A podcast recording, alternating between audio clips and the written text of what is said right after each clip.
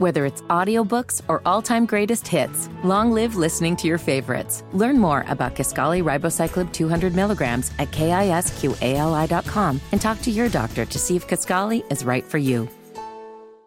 25 minutes before the hour of 8 o'clock on a Colts victory Monday. Been a while since we've been able to say that. Jake Query, Kevin Bowen, Mark Dykton here as well. It's Kevin and Query here on 93.5, 107.5, The Fan. Kevin, story of the game yesterday, there were a lot of them. The return of Matt Ryan would be one, but I'll tell you what, the way that offensive line played would be probably the biggest storyline for the Colts. Yeah, I thought you supported Matt Ryan um, and really supported the quarterback position, um, which you haven't done enough this season. Uh, Joe Reitz is with us here. Was told that Joe Reitz is only coming on because he heard that if you show up on this show on Mondays and you're a guest, then you get the NFL head coaching gig the next week. Yeah, exactly. Good morning, gentlemen. Are you going to Uh, leave your CYO right? job and take an NFL job next week?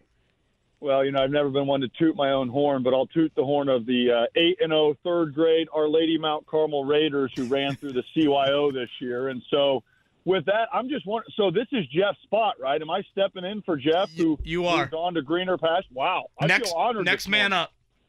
I feel honored this morning. Hey, Sat was a great teammate to me, and you know it was a good couple years we had. So obviously, super excited for him. Super excited for the team, the fans, everybody. It, it was just a different Colts team that I think everybody saw and felt. You know, last Sunday afternoon. Let's go back to a week ago Monday, Joe, and I'm just curious your initial reaction to how everything unfolded from the firing of Frank Reich off of again the war one of the if not the worst offensive performances in franchise history, and then the Jeff Saturday news. Um, what were your initial thoughts a week ago? I was uh, not shocked, but surprised Frank got let go, but also felt like, you know, something had to happen after that New England game. It had been a steady fall, and it just really got ugly there Sunday afternoon. And sometimes there's defining moments like that game that really you have to trigger a switch. Now, I was shocked that Jeff uh, was hired from the job. And, you know, there was a lot of talk, some good, some bad, all over the place about him. But bottom line, you know, Jeff Saturday, and, and just like him, I was in an NFL locker room for nine years. I was, you know, Ray Lewis and Ed Reed and Peyton Manning and Saturday and all these great coaches. Jeff is a unique leader of men. And so from that aspect, I didn't have any worry about him coming in, being able to take hold of the locker room because one, he has instant credibility because he sat in their shoes.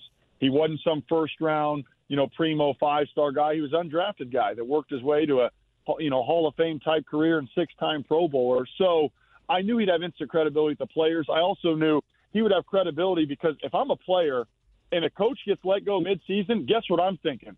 I better get my stuff together or I'm going to be out on the street. And I think we saw players respond that way. I thought that overall we played the hardest as a team we played since the Chiefs game. And there were some guys that I thought played harder and not by a little bit, by a lot than they had all year. And I think that's a product, one, of Jeff's leadership, but two, also the unique situation that, hey, kind of everybody's on watch.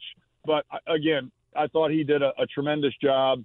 I think it was fun to see the team play with an energy, a juice, a passion they necessarily haven't had. And I also thought we were physical. And you go back to the offensive line, we ran for 200 plus. That was the most physical the offensive line has played all year, which obviously I love to see.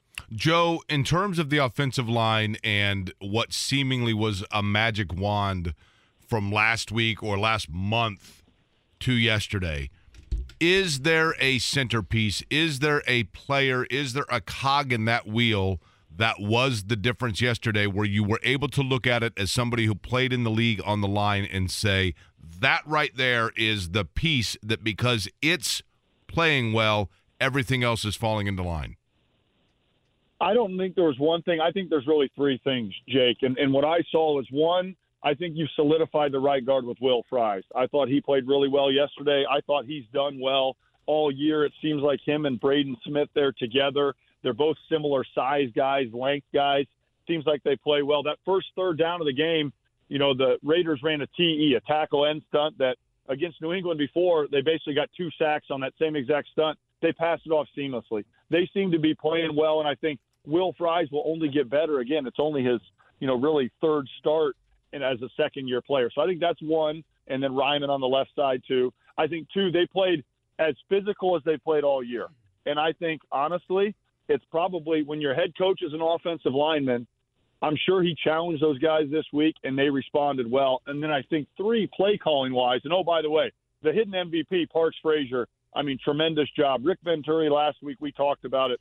Anybody can put together a game plan, but Coleman plays X's and O's when you're an O or D coordinator, that's a special skill. And I thought he was he was awful good on Sunday. But I thought that we kind of simplified things in the run game. We spread some guys out, had some lighter boxes, and I'll just talk about that 66 yard run. That's one of our staples. We ran a weak side play left, but then you have the tight end Mo Alley coming back across the formation. So that puts those linebackers in conflict. He did a good job cutting off Maxx Crosby. The linebacker went backside. Ryan Kelly sealed him off, and boom, we were out the gate. So I think those three things for the offensive line, and then overarching, we had the lead we were up 10 to nothing. That's something the Colts haven't played with really all year. And when you're leading throughout the game, you can dictate offensively what you do. You can throw on first down if you want, you can run on third down. That's something the Colts have been behind the eight ball so much.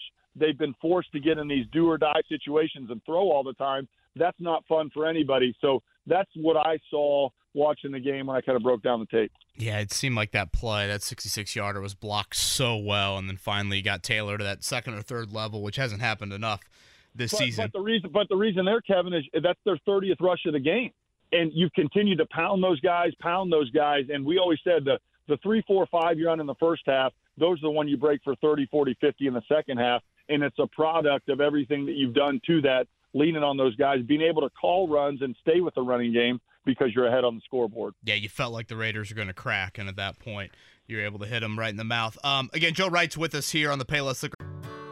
Whether it's audiobooks or all-time greatest hits, long live listening to your favorites. Learn more about Kisqali Ribociclib 200 milligrams at kisqali.com and talk to your doctor to see if Kisqali is right for you. Hotline. Joe, I, I want to talk a little bit more like head coach, big picture uh, question with you here. Um, what type of leader do you think an NFL locker room gravitates towards the most? You know, I think there's no debating that in Frank Reich and Jeff Saturday, it's a different energy level. It's a different sounding voice. It's a different type of personality. Um, do you think a locker room sides a little bit more towards the emotional, outspoken, rah rah nature, or do you think a little bit more of a quiet demeanor and a, uh, a consistent message uh, would be the other side of it? It's a tough question. I know me personally, I would like a little more outspoken, rah rah guy. I mean, I played for four head coaches: John Harbaugh, Chuck, Bruce Arians, and Jim Caldwell. All uniquely different. All went to the playoffs. All successful. But I do think that you know sometimes if you're more of a, a quiet demeanor, you know, like Frank is, over time you know, you can kind of lose your voice in the locker room. And I mean, that's, you know, Larry Bird, Bill Parcells. A lot of guys say, hey, every four or five years, you need to get a new voice anyway. But I think definitely Jeff has a unique juice, a unique charisma about him. And he has a lot of confidence, too. And, uh, you know, I always felt that like when Bruce Arians was in there, you know, that year 2012, you know, we were no good. Our talent, our roster was bad, but Bruce had so much confidence in himself and his chest was always puffed out so much. You just kind of walk around like, okay, I believe this, I can do this, and that's a coach's job, you know, to get guys ready to play and instill in them the confidence and belief, and that's something that definitely Jeff has. Now, I also will say, you know, he benefits from just a change, right? Any sure. change you make is going to bring a certain natural boost energy level, and so for me, it was a great win. Super excited. I'm really excited to see what they do this week, right? How do you bounce back when you come off a little bit of that emotional high, so to speak, and you get to work on Wednesday against, oh, by the way, Philadelphia Eagles who are undefeated. And I think it was a it was a good win, you know, against them. But you know, Vegas is two and seven, and I think we will see and probably be defined a little bit more, you know, coming up this Sunday at one o'clock. You know, when the undefeated Eagles are in Lucas Oil. You know, one of the things that will be interesting to me, Joe. Uh, Joe Reitz is our guest on the Payless Liquors Hotline. Is Jeff Saturday is such a good dude, right? I mean, like even people that don't know him, I think can tell he's just a good guy, nice genuine. guy, you know, genuine, all that the one thing that we've never seen, and I don't know, uh, I'm sure those that played with him regularly saw this, but we've never seen him have to be a jerk. And I'm not saying you have to be that as a coach, Joe, but you know what I mean? Like when he when when the times are down and it's and now all of a sudden guys are having to rally for him because of a situation where things were not going well under his watch. And then he's got to get in the face of guys, hold them accountable, make tough decisions, make personnel decisions. Those are the times to me that I'm really curious because I don't know that Jeff Saturday's ever really had a situation where he was the bad guy in his life, right? Well, I, mean, I would disagree and push back only because the the two years when I was with him in the locker room, he has no problem addressing people, having a direct confrontation, and and getting in guys' face. I, I think he is a a really fierce competitor. Now he, he's smiling with his baby blue eyes in the media, you know, and everybody loves him. But but don't uh, don't get it twisted. There were a lot of times in practice, locker rooms, team meetings when you know Jeff wasn't afraid to go at anybody. well, that's good then, because that's and, and, he, that's and, what he's going to have to do, right?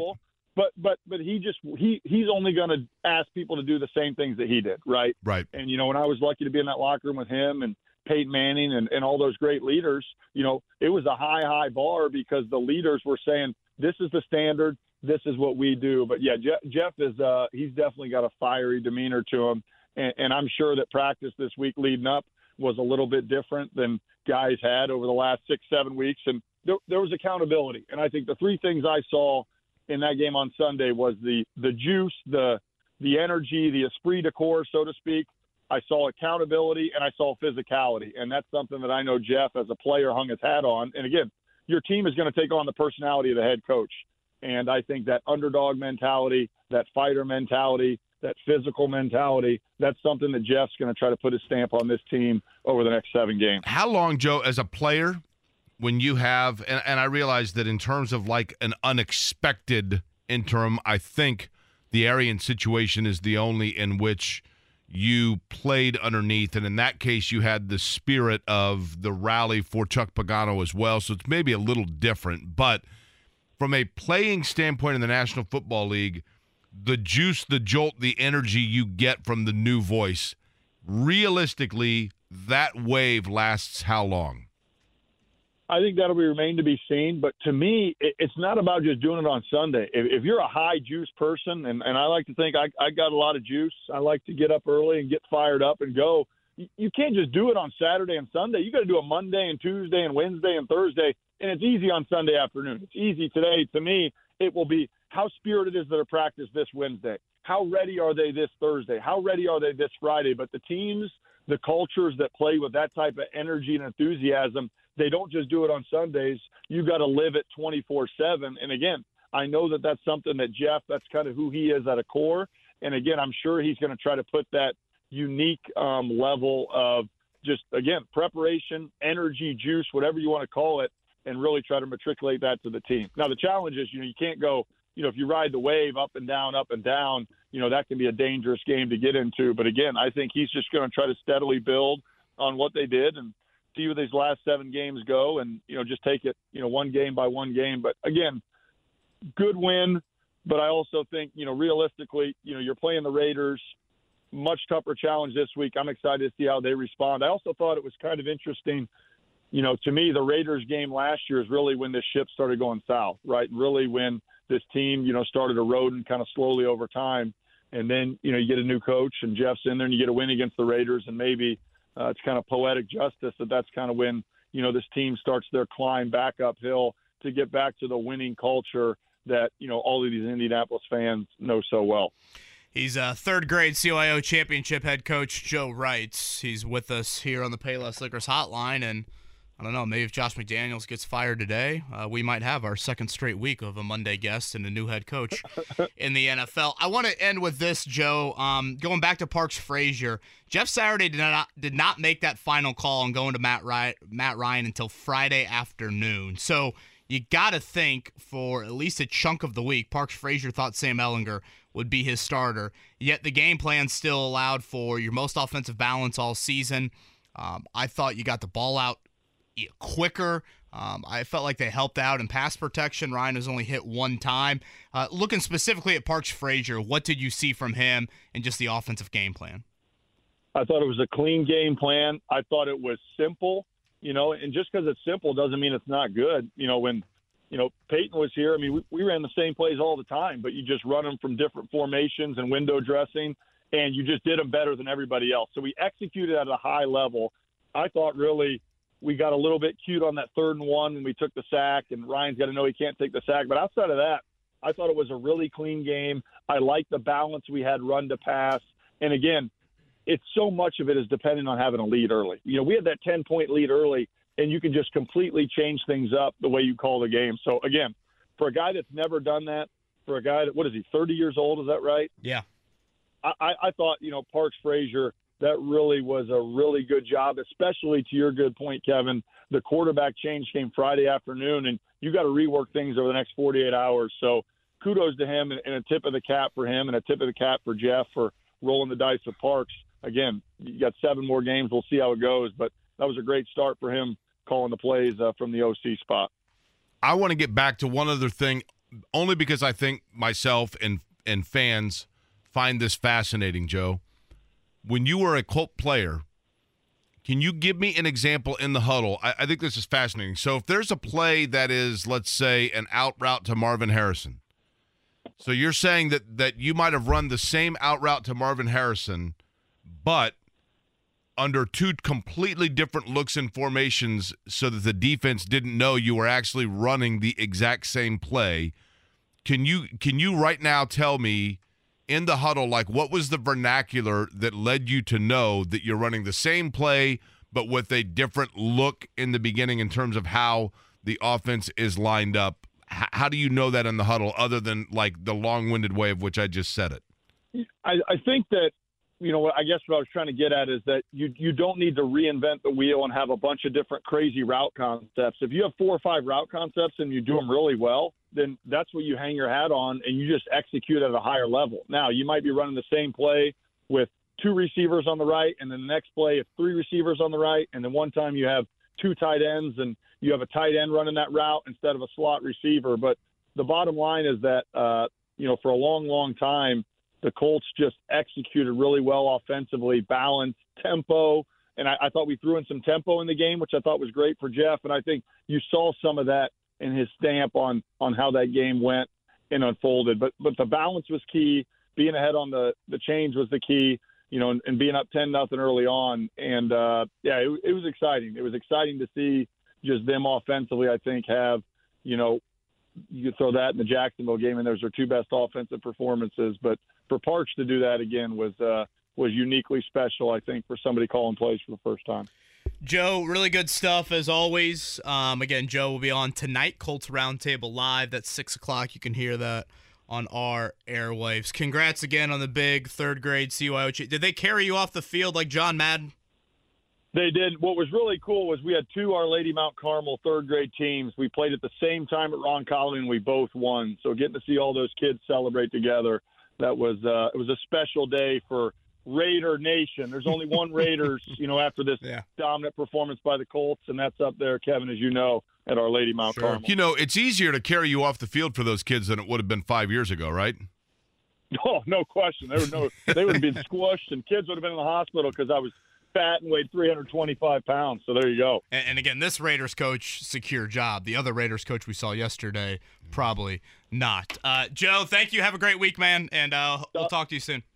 All right, thanks, fellas.